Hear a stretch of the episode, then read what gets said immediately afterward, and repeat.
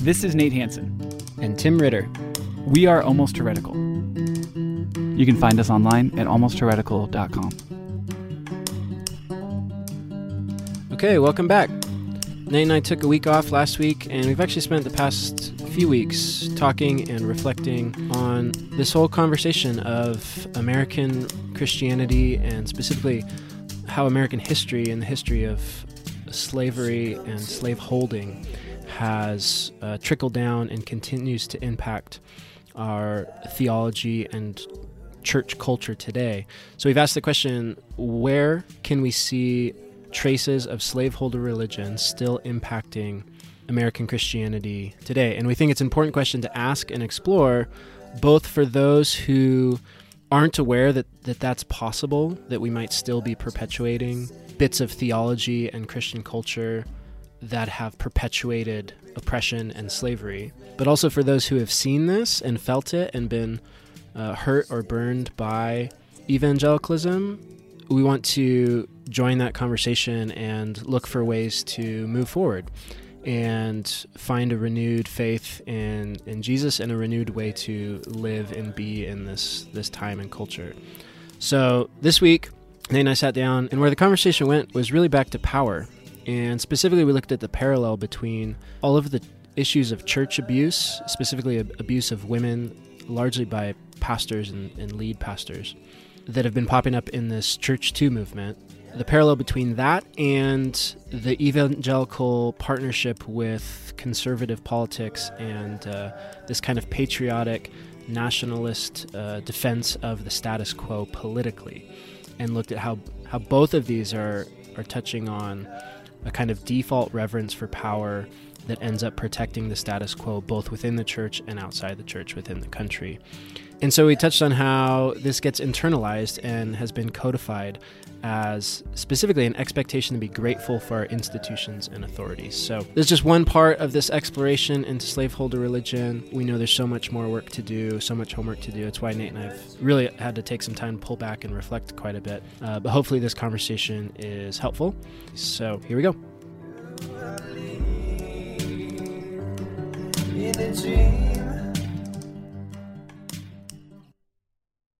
We've been having conversations over the last little bit, few weeks, um, about racism, history, theology, and how these kind of all, um, you know, connect.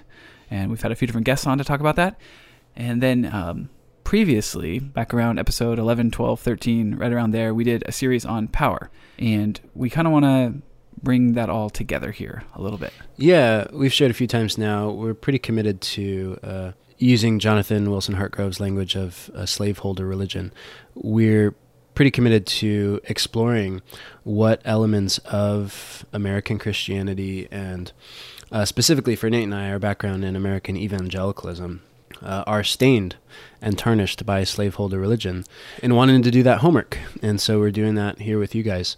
The reason why we did a, a series on power a while back is uh, we just really have seen over and over and over again that most of the issues in culture, and especially uh, issues in church and American Christianity, are largely centered around power, the abuse of power, and I would say, you know, wrong and unchristian uses of power.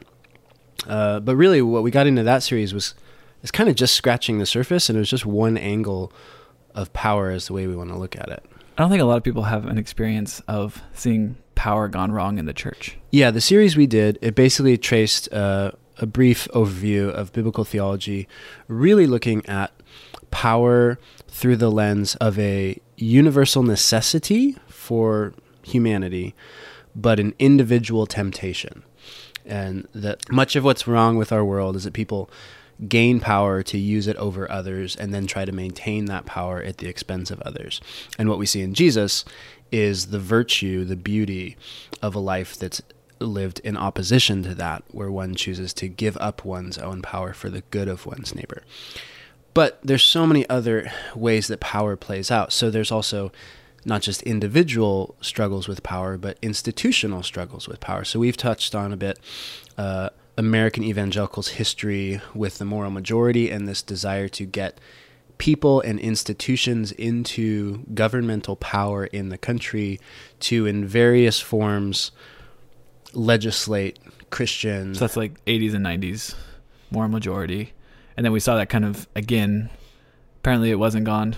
We saw that again in twenty sixteen. Yeah, there's a resurgence of, a resurgence of it right now, right? So Franklin Graham is currently on tour, basically merging. He keeps emailing me. I don't I never ever subscribe to anything, but I keep getting emailed.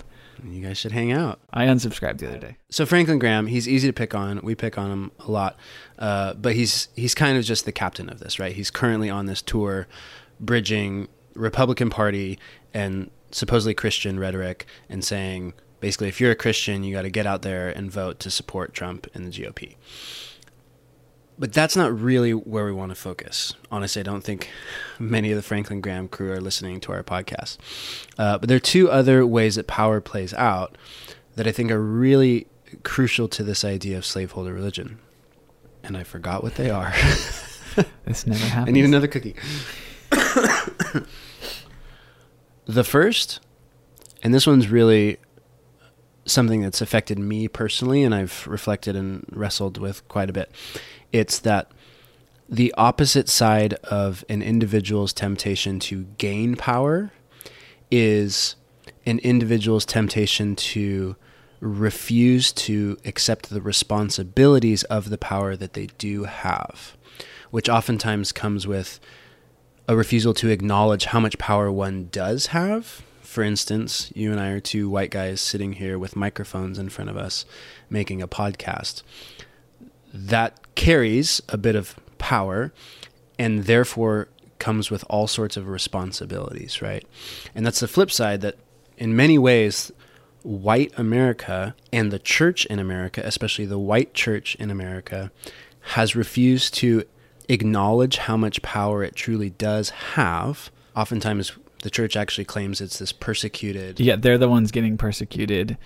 They're the ones that are like having their ideas legislated against, and they're getting squashed in the public square, and they need to fight for prayer to get back in schools and that kind of stuff. Like, that's the rhetoric we hear from the church. Totally. Yeah, and we'll get into this in a minute, but there have been all sorts of surveys come out recently that just show these shocking numbers of white male Americans that believe that white men are the most marginalized people in American society. Hmm. It's crazy.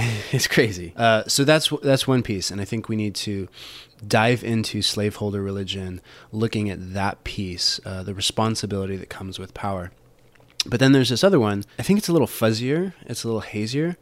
Um, but there's a part of me that wants to say this might be the most problematic of them all, though. And it's just this general reverence for power itself. What do you mean by that? Um, so, so what I mean is, uh, is there's this general uh, trust in the powerful, in those at the top of the ladder, oh, in yeah. leaders. There's a general respect and reverence. Um, and we touched on this with, with Jonathan, and I think we just need to keep talking about this. That goes hand in hand with this idea of status quo.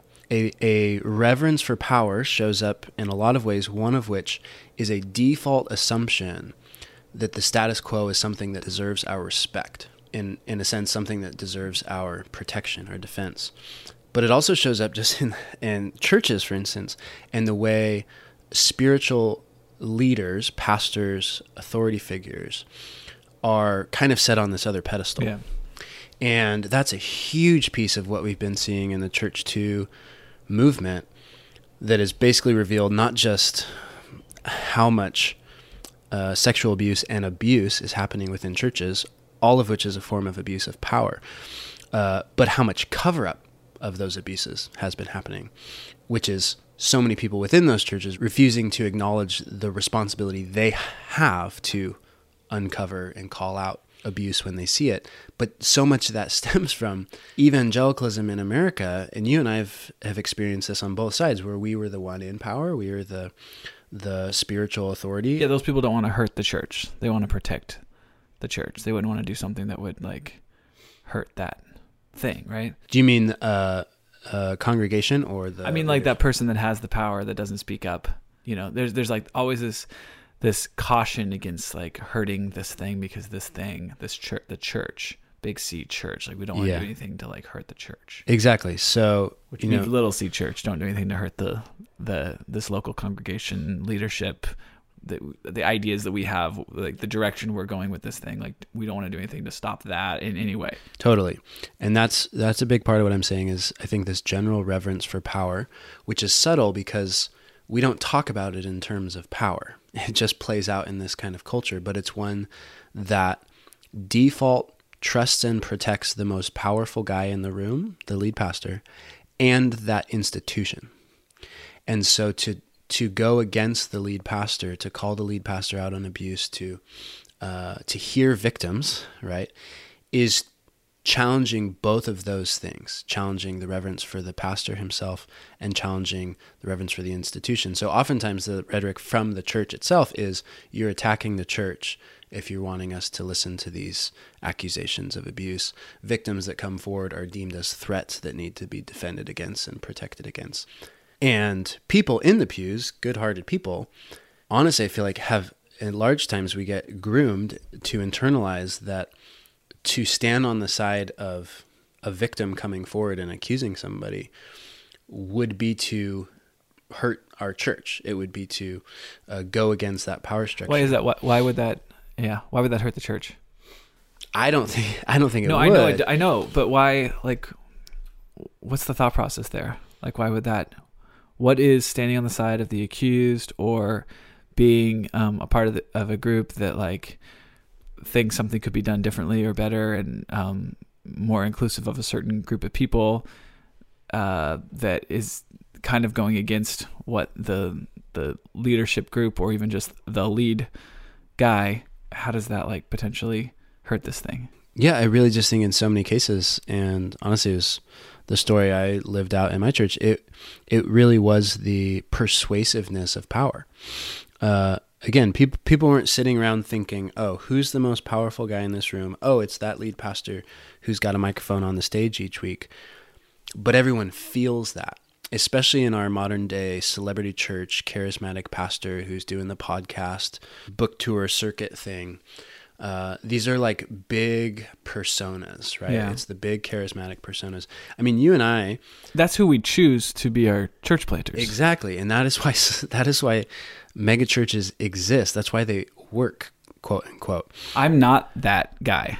And I was actually told that I wasn't that guy, um, through someone else, but I, I was told that essentially I wasn't cut out to be a pastor because I wasn't the type A, like go-getter, charismatic, um, gregarious type of guy that, you know, kind of finds those spots and, um, and dominates those, you know, those spots and can control a room and that kind of thing. So, yeah. So that same guy, you and I both did ministry with him, worked for him for a while. He's a big time celebrity pastor. And just a couple months ago, he made a public statement essentially saying that no one should ever challenge the lead pastor using the language of the Lord's anointed, because to do so is essentially to attack the unity of Christ's church.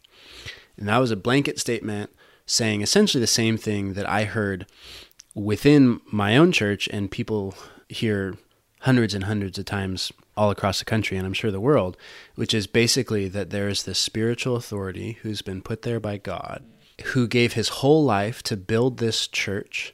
And of course, this church, which that guy sacrificed to build, is the best thing that's ever happened to that, you know, community or neighborhood or whatever.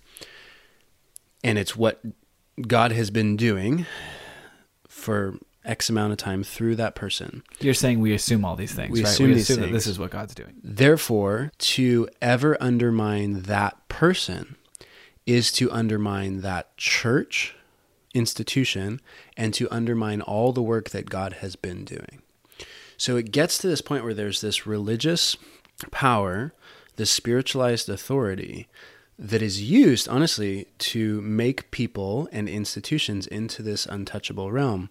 And really, all we're seeing in this Church two movement is multiple forces, the internet and a bunch of brave women starting the charge, finally coming forward.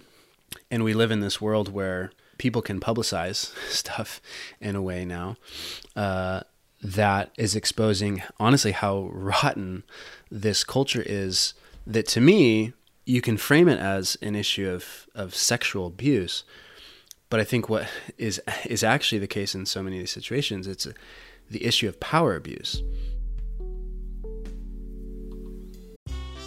Hey Brian, do you know anyone that was once a teenage fundamentalist?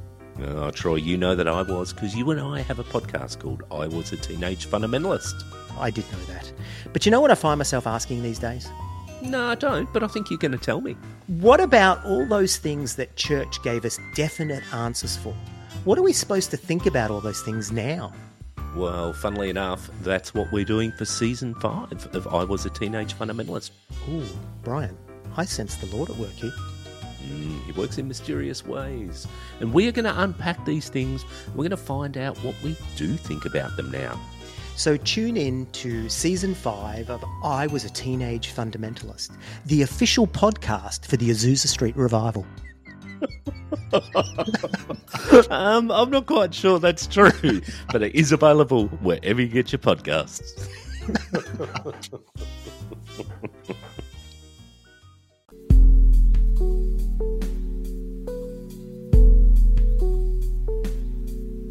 And there's this article that the, the point of the article, grooming is this uh, term uh, to talk about how abusers with power use their power to groom victims by essentially creating and then manipulating this power differential within a relationship so that the abuser gets to a position over the victim where the victim basically can't say no.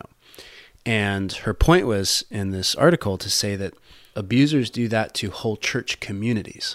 It's not just that this is something that happens to little kids, you know, or highly vulnerable victims. It happens to whole communities. And that actually, this is some of what Rachel Denhollader has been preaching basically for the last several months, and all her work with Michigan State and her work with several churches, is that evangelical church in America is one of the least safe places for victims, precisely because so much of American evangelicalism itself and those in charge are able to use the theology, the church, the the Christian culture surrounding it all to groom communities that are the least likely communities to report abuse when it's coming from the people at the top.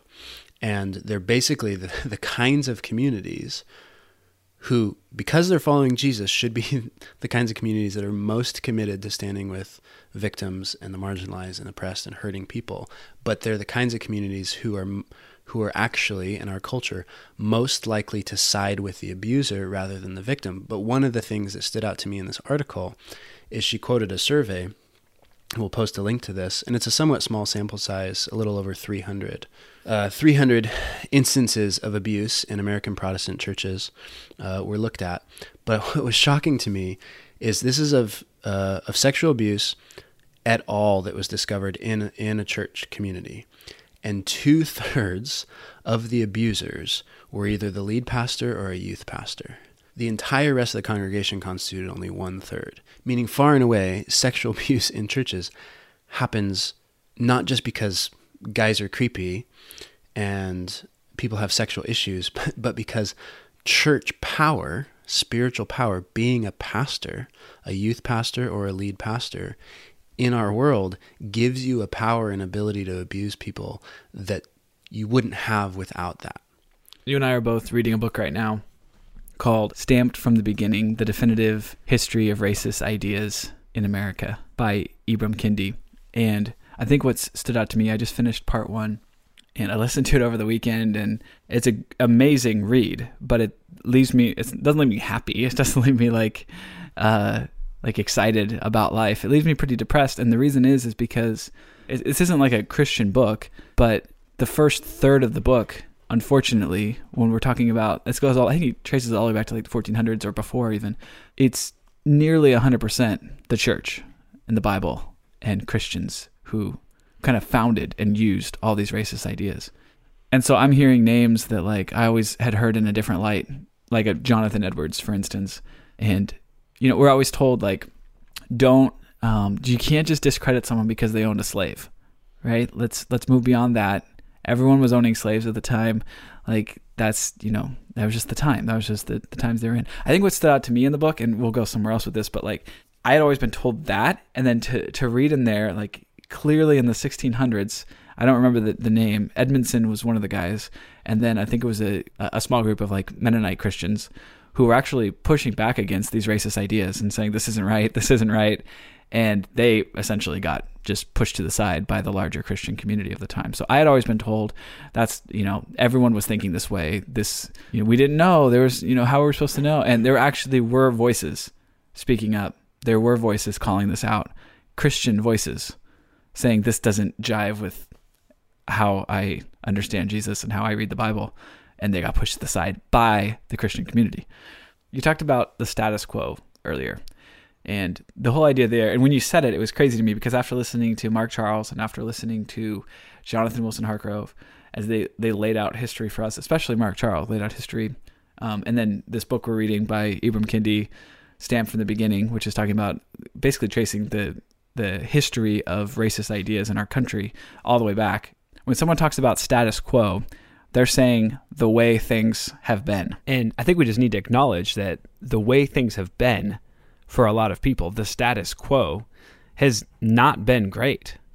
And so when you, when we talk about wanting to protect the status quo, which, I mean, let's be honest, is largely the job of this Christian conservative movement in our country, which is the, the single largest voting group in our country, is talking about conserving, talking about protecting the status quo. So you just talked about power, you know, in a, in an actual church and structurally, like lead pastor, youth pastor, people that are in positions of power. But there's also this other like like political power in our country. And yeah, I don't know, talk about that. Yeah, totally. Uh, I mean, the first thing I want to say is I think I think they're totally related. And and yeah, here's how. how. So the status quo just means the, the current state of things, right? By and large, the only people who want to preserve the status quo are those who are benefiting from the status quo, typically those who are given the most power in the current state of affairs, right? If you're being oppressed, you don't want to preserve your oppression, you would love to see that oppression ended. The example we just use of, of abuse that happens most times in churches by those with the most spiritual authority in those communities, and how then the The rest of the community so often refuses to stand up and speak truth to that power, but actually protects and defends and uh, and insulates those in power from any sort of critique or accusation or anything. That is itself a communal act to preserve the status quo of that church community at the expense of a victim or multiple victims. And so we are making the point to say, in a church community, you, you have all this spiritualized religious sense to it that you, I mean, most of us are only a part of a church community if, if we think that this is something God is at least wanting to exist, right? Like none of us would really invest in a church community if we're like, eh, this thing maybe would be, the world would maybe be better off without this thing existing, right? There's always, usually, especially I think in young churches, in church plants, in churches with big charismatic leaders, in fast growing churches, and especially in big mega churches with celebrity pastors, there's always this sense that this is the thing God is doing. This is the church. This is, this is the new movement. You got to get on board.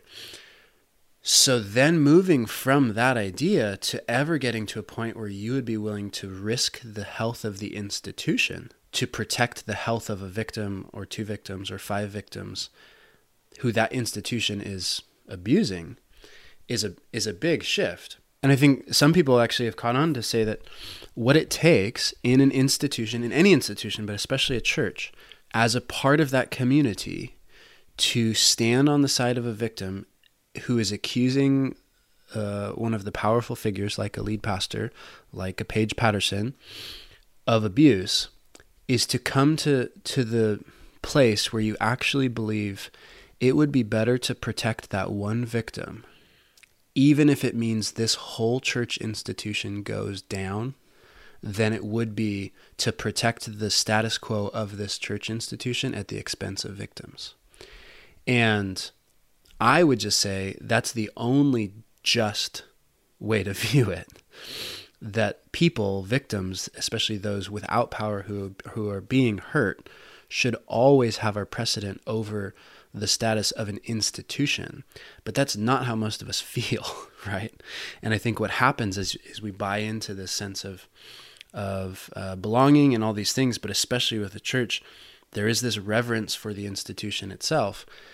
And what you see is for every one person who's willing to risk their necks and come forward, you've got ninety-nine people who are willing to turn a blind eye so that they can preserve and conserve the current status of that church community.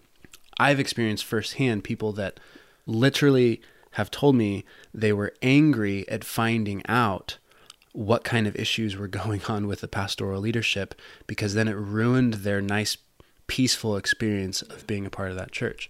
But okay, so here's the thing. So that's the that's the church side. That's just touching on all, all the issues that have been coming up lately with uh, with abuse in the church.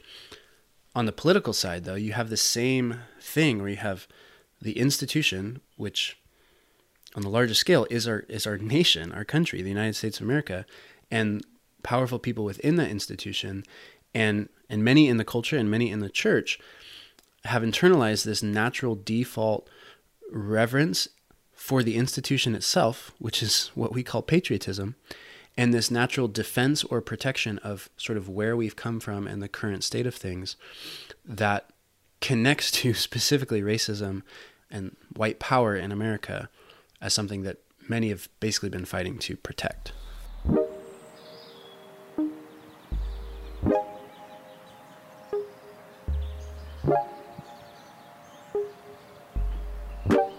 Yeah, and we've talked about um, Colin Kaepernick on the show before, but this is what we've seen happen with this um, kind of idea that, like, of course we're going to be patriotic, of course we're going to, you know, defend America. Um, and as Christians, there's not a group that is more into that and more supportive of nationalism and patriotism than Christians, really. When you think about the largest, like I say, voting bloc in the country is the conservative evangelical Christian right. And so, yeah, so back to Colin Kaepernick, like that, that's what's happened to, to him essentially, is you have people that want to say even, uh, even kneeling for the national anthem when it plays in a football stadium before a, a game, even kneeling for that. Primarily, we care that you are going to stand for that versus whatever you, you're actually standing for as a, um, as a citizen of this country, or as a Christian in Colin Kaepernick's case. Like, we care actually more that you stand for this song and what this song means, and don't disrespect the people who have fought for this country and what they fought for and the freedom that you have. We care more about that than we do what you're actually standing for. I mean, that's what's always talked about when we talk about Colin Kaepernick, not the reason he's actually kneeling. Conversation always goes to, is this disrespectful to people who have fought in our country? Yeah, so one of the points I want to make is that as we dive in and try to understand, like, in what ways are we as American Christians still holding on to or being affected by forms of slaveholder religion, is to say that the same aspects of American Christianity that led to the moral majority, the conservative right, the alt-right, and this tie between nationalism and Jesus is the same reason we're seeing time and time again issues of abuse by pastors and cover-up of that abuse by churches and denominations. And at the heart of it is a deeply ingrained reverence for power, an assumption that those in power and the institutions with the most power are those that most deserve our trust and our respect and our gratitude. And that is is literally something that you can trace back to the colonial Christians wanting to create a kind of economic power in this new world by creating this construct of whiteness and using it to justify slavery and genocide of Native people in order to accomplish the creation and the maintenance of white power, combined with with what Mark Charles helped show a few episodes ago, which is how the, the doctrine of discovery and this idea of manifest destiny were these specifically Christian imperial conquest ideas that that coming to this new land was God's great project. So whatever this country is, we are like God's shining light. You know, the early pastors in the colonies many, many times used, in this horrible bit of upside-down theology,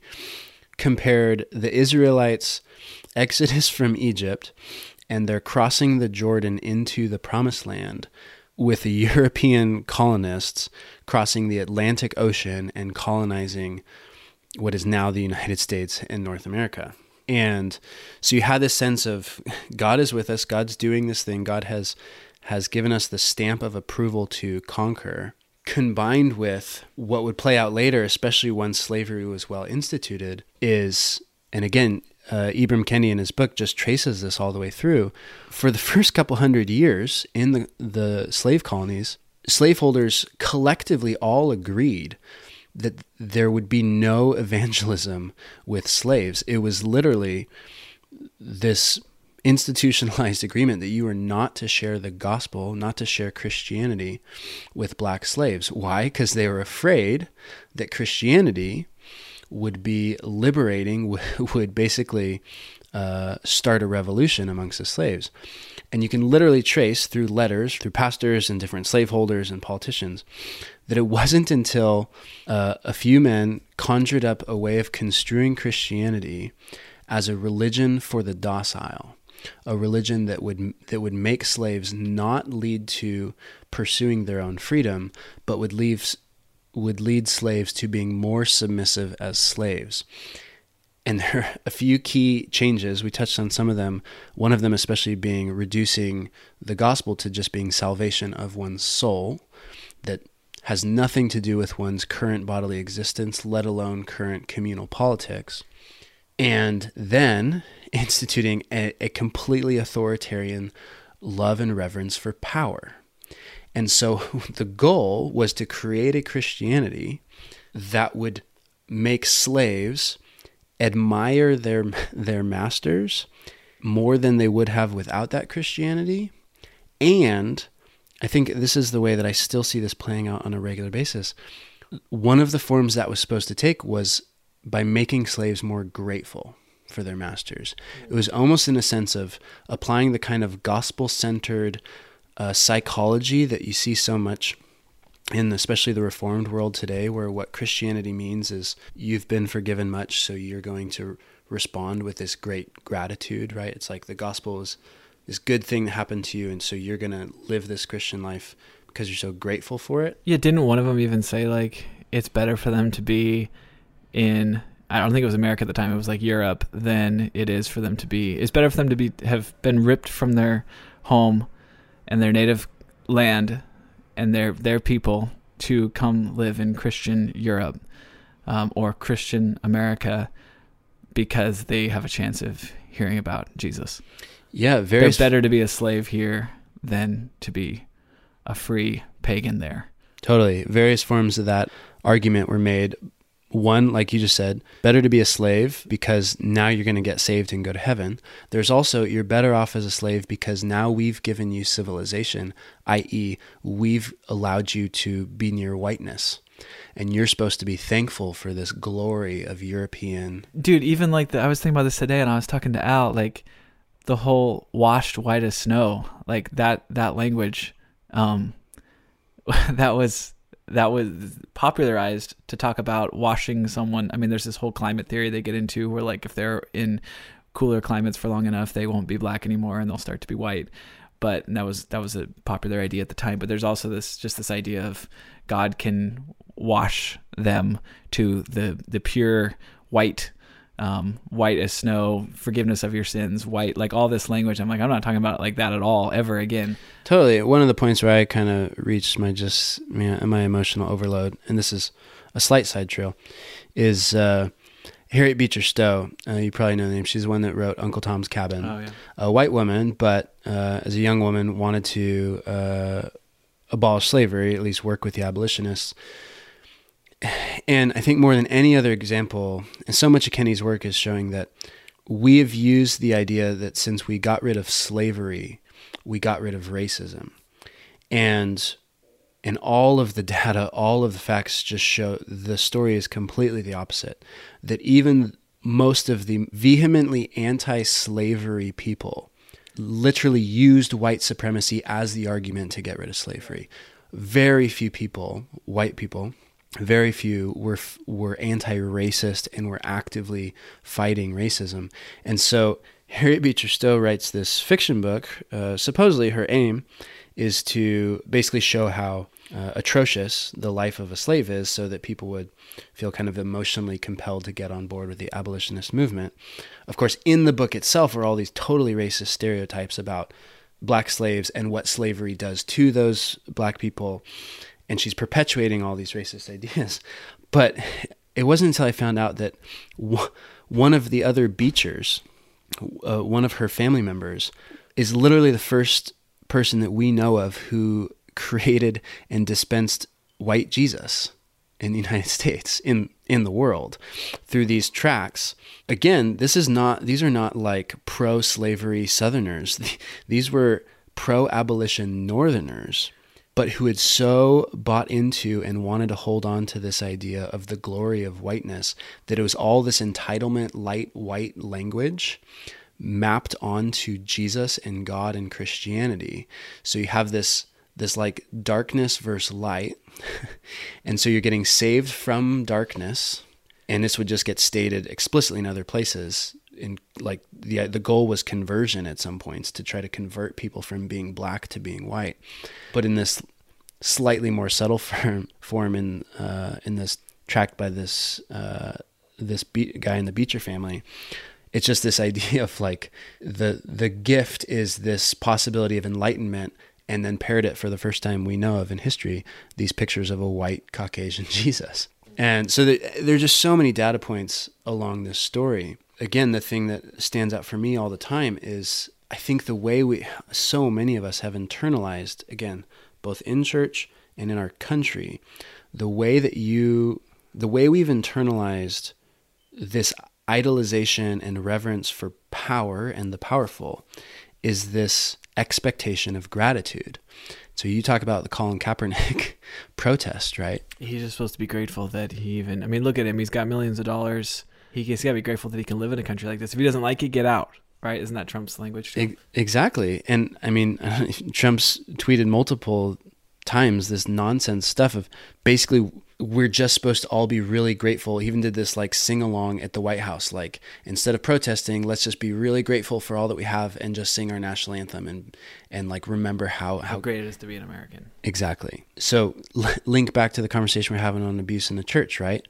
What is the attitude of a person in the church supposed to be for this spiritual authority, this anointed pastor? Like, on, and I look back at my experience, like, it's gratitude.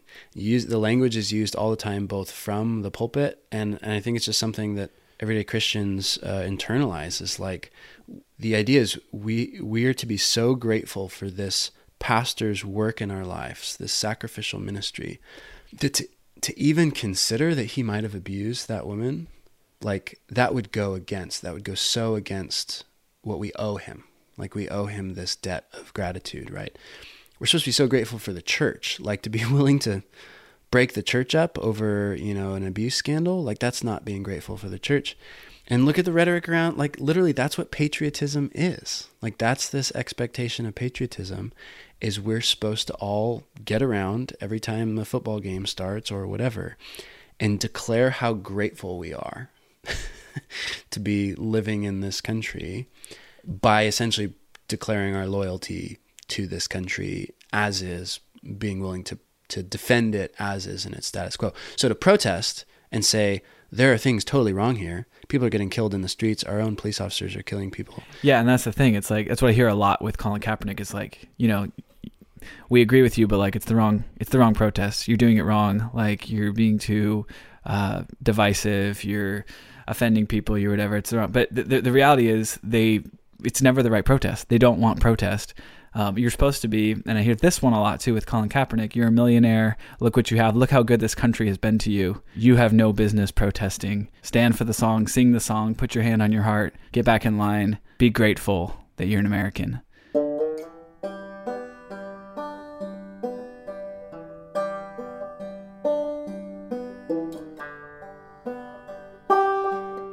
Yeah, here's another thing. I mean, you just talked about the church a second ago, and I think a lot of people are probably saying, this doesn't happen at my church. This hasn't happened with my pastor. My pastor hasn't sexually abused anyone that I know of, and seems like really God-fearing, um, humble person that just wants to teach the word or whatever.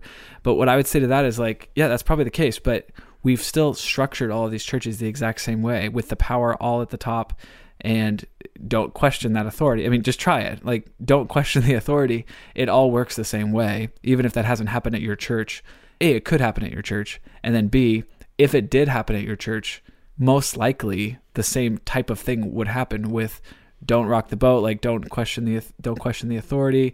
And it would be like, everyone coming around to protect this institution of the church that is obviously God's thing that he's doing, and we need to keep this thing going.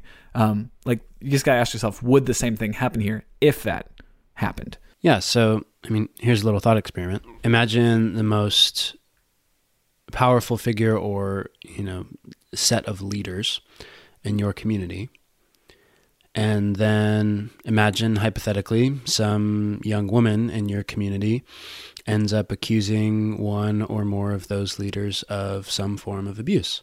Who do you default to trusting? I honestly think, like, a lot of us can can probably, if we just pay attention to our bodies, probably figure out what the answer to that would be. And in my personal experience, as a as a white male Christian, college educated, middle class, like, I've basically always been in positions of pretty high social power. And it wasn't until I got burned by my church and saw what abuse and manipulation and cover-up looks like firsthand that I, I ever even th- thought this way, that I ever was capable, honestly, of naturally leaning towards the position of trusting victims. It just, I was always on this, on the side of the institution and, and those in charge.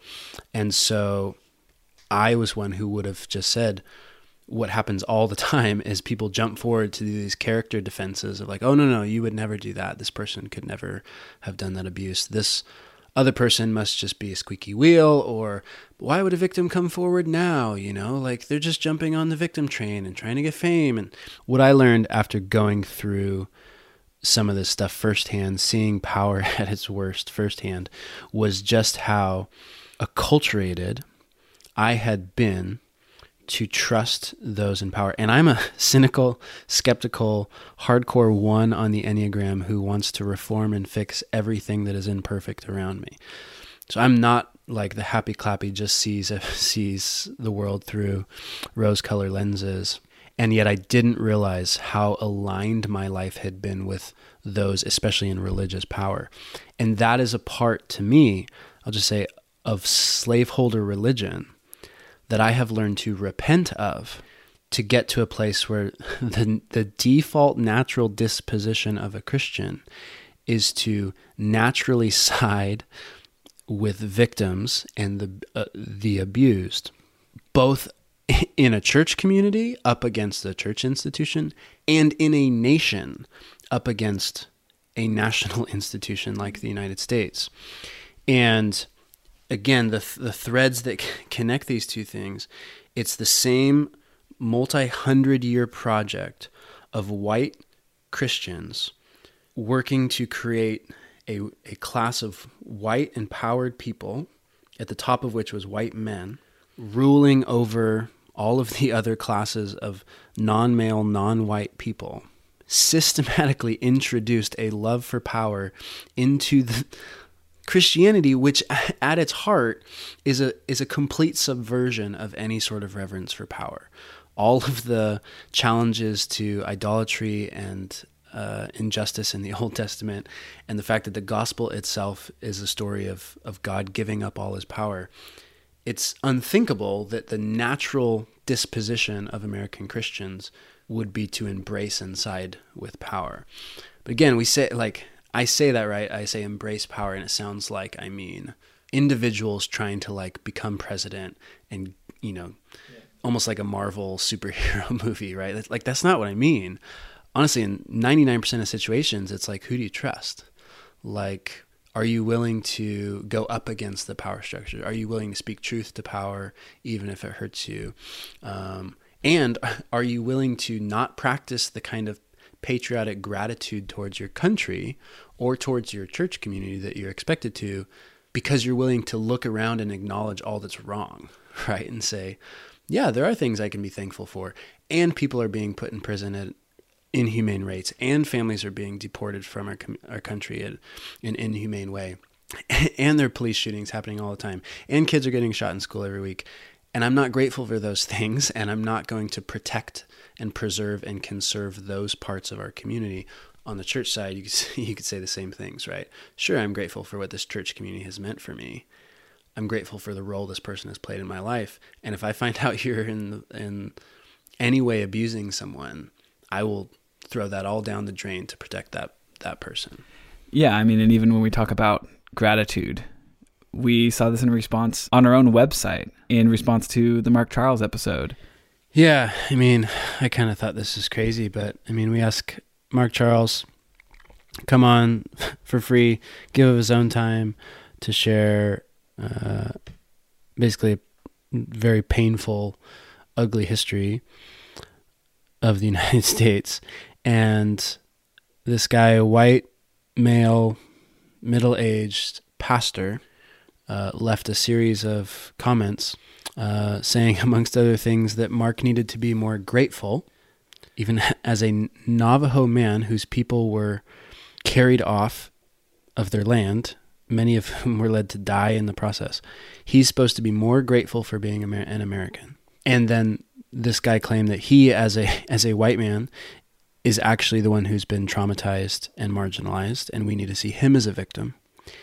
And, and this is the, the last one I'll name here, that it was God's mercy to bring the gospel to the ungodly nations, even in the form of conquering. That's exactly the fifteen hundreds uh, rhetoric for it's better to have been brought here and be a slave, but a Christian, and to, and to go to heaven than to remain um, where you were as a free person in your country with your people and go to hell as a pagan. Totally. So in, in a comment thread a couple weeks ago in two thousand eighteen, on our podcast Conversations, trying to talk about racism and slaveholder religion, we have a, a white pastor literally duplicating several of the same racist ideas that white supremacy and slavery were constructed on in order to defend the status quo of America as he knows it and feels it. And the primary piece was pushing back, saying that Mark, as a Navajo man, needs to feel more grateful for what white America has essentially done for him. And this happens all the time. I was just talking to someone the other day about the letter that triggered Doctor King's letter from Birmingham Jail. And if you don't know, I mean, that letter was from the seven or nine or something like that, white clergymen in the South that wrote this letter basically saying like, hey, we agree with you. We agree with what you want to see accomplished, but, you know, d- don't protest. You're not supposed to protest. You're supposed to go through the, I mean, they even say like through the, through the legal system, you're supposed to, you know, go to the courts essentially. Um, and then this, this literally this exact type of rhetoric is what is used today against Colin Kaepernick.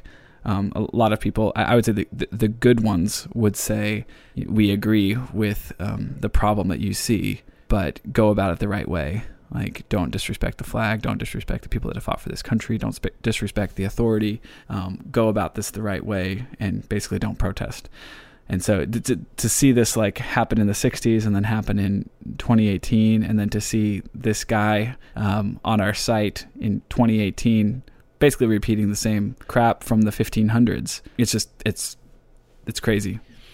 Yeah. I feel like, you know, I've been reflecting on how uh, the way s- slaveholder religion has ingrained in American Christianity, uh, not a, a healthy dose of skepticism relating to power, but actually just a default trust in power and in those who are in positions of power. And the way that plays out is this n- natural instinct to trust and be grateful for those in power and to protect the status quo and to preserve our institutions. And so protest is literally the opposite of that.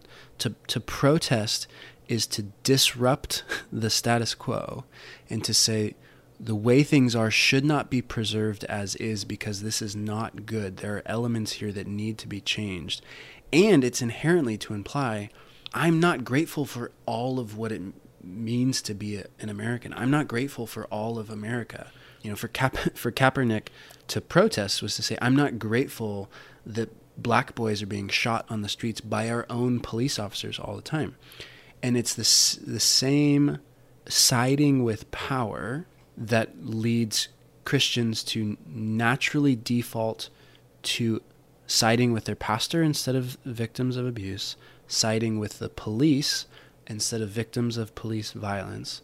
And along with that is just this natural pushback to protest. So as you sh- you shared, even white e- evangelical supposed allies of the civil rights movement were aligned with Martin Luther King Junior and the, the movement until it took the form of protest and refused to just acquiesce to the power structures, right? So literally the response was, hey, we agree with you. We just think you should go through the legal system, through the powers that be, through the all-white courts, through the all-white government, through the all... racist system that has gotten you here, just go through that. To not go through that power structure, that's crossing a line. So not only can you not take to the streets in March, not only can you not stand publicly in a silent protest, not you can't even kneel on a football field at the beginning of a game, because all of it, any form of protest, goes against this deeply held American Christian thing, this deeply held assumption that as American Christians, we are supposed to be grateful and allegiant to both our political and our church institutions and the leaders within those institutions. Yep. Yeah. And this all leads me back to Colin Kaepernick again. I mean, I've said this before. Colin Kaepernick is, to me, one of the best pictures that I've seen of a human in America living out the way of Jesus. When you stand or kneel for the marginalized and forgotten, when you're specifically challenging the religious nationalism and how it is turning a blind eye to the oppression that our system is perpetuating, you get completely run over by that political religious system. You lose your career, your money, your life, and that's the way of Jesus. And that's just, a, it's a great example to give away the power that we have for those who have none and then potentially get destroyed for it. And I just think, I mean, even though he's a Christian, it's it's funny that he's never mentioned in the same articles as Russell Wilson and Tim Tebow and Nick Foles. And I I truly believe that if we don't see how Kaepernick being thrown out and rejected, maligned, and socially and politically crucified is a Jesus-style picture, then we have a mixed-up understanding of Jesus and what happened to him two thousand years ago, and we're just missing the whole point. As we wrap up, I think it's worth saying and recognizing, like, th- this conversation, it, it can sound really bleak. Honestly, it can feel really bleak and cynical.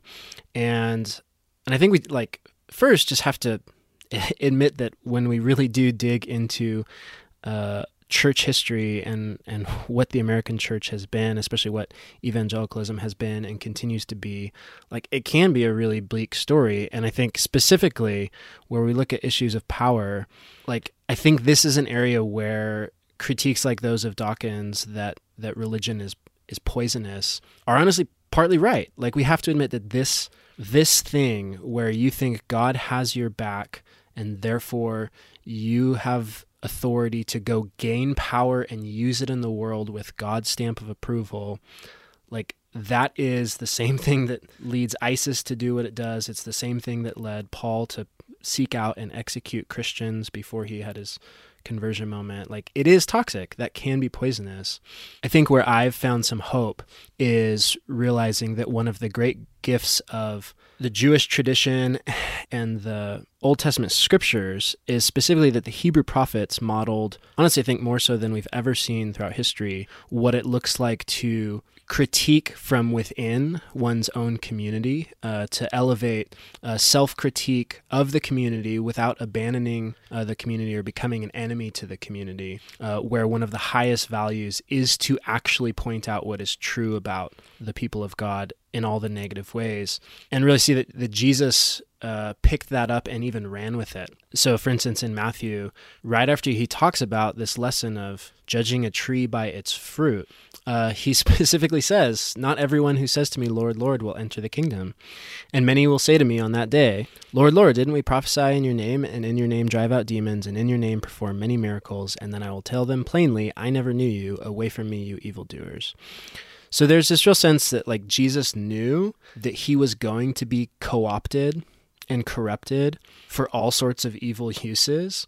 He knew that, so he he stated that up front, and therefore I think gave a whole lot of power and this sort of um, mandate even for his followers to constantly be checking themselves, constantly be be critiquing the church itself. Again, looking at the fruit to judge whether the fruit of what we're doing and, and thinking uh, is good or whether it's bad.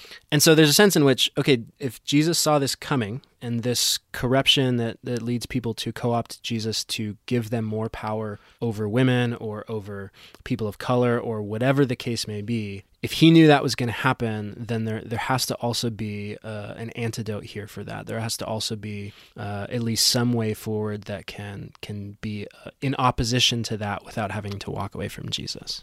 Yeah, and I think it, it looks a lot like people, whether you're in the church or not, being willing to stand with those prophets, right? And like speak this truth, potentially this critical truth, um, amidst the, kind of this religious, nationalistic culture and church system that, that we are all kind of a part of, and being willing to take the consequences that come. No, I think that's really good, and it made me want to say One one quick last thing. Because this is the state of Christianity, or of much of Christianity in America, we just got to recognize that for those of us who value critiquing the church and doing so in any sort of public manner, there will be consequences. The state of the powers that be in American Christianity is such that those who have anything negative to say about the church, or even those who might want to call out abusers within the church, are deemed as threats that need to be uh, kind of taken out or eliminated. And so much of you have probably already seen this. Some of you have maybe felt it of, you know, when a blogger or an author will come out and say something against one of the powers that be in evangelicalism, the backlash that can happen is is honestly shocking and brutal. Uh, so honestly, there, this is a, a kind of resistance uh, that I really think takes a whole set of skills and tenacity and perseverance and uh, kind of spiritual sustenance to be able to walk the line of maintaining a kind of faith in Christ while keeping your eyes open to all that can be wrong with the church. And to do that will will come at a cost. Just like all the prophets were persecuted, anybody who kind of stands up to the powers that be will experience some form of persecution. So I honestly think that's another metric, right, uh, to see kind of where we're at is like, are we rubbing are we rubbing the powers that be the wrong way, yeah. or are we are we another body sitting in a pew, you know, in in one form or another, perpetuating the the powers that be, and uh, and honestly, that's a part of why we're doing this podcast, is just to be one more voice that's willing to say some things publicly that maybe a lot of people have, have felt, but don't feel like they're they're capable of saying it aloud in their own church context. Yeah, and so we're here for you. We're here on this journey with you. And we'd love to hear from you. If you have any questions or concerns or comments or whatever, want to share your story, we read every single email that comes to contact at almost heretical dot com. And another way to support the show is just to share it with a friend that um, might be thinking through some of these things as well, or not thinking through some of these things, um, to start conversations about them. Lastly, if you'd like to give financially, you can support us at give dot almost heretical dot com. We'll see you next week. Peace, y'all.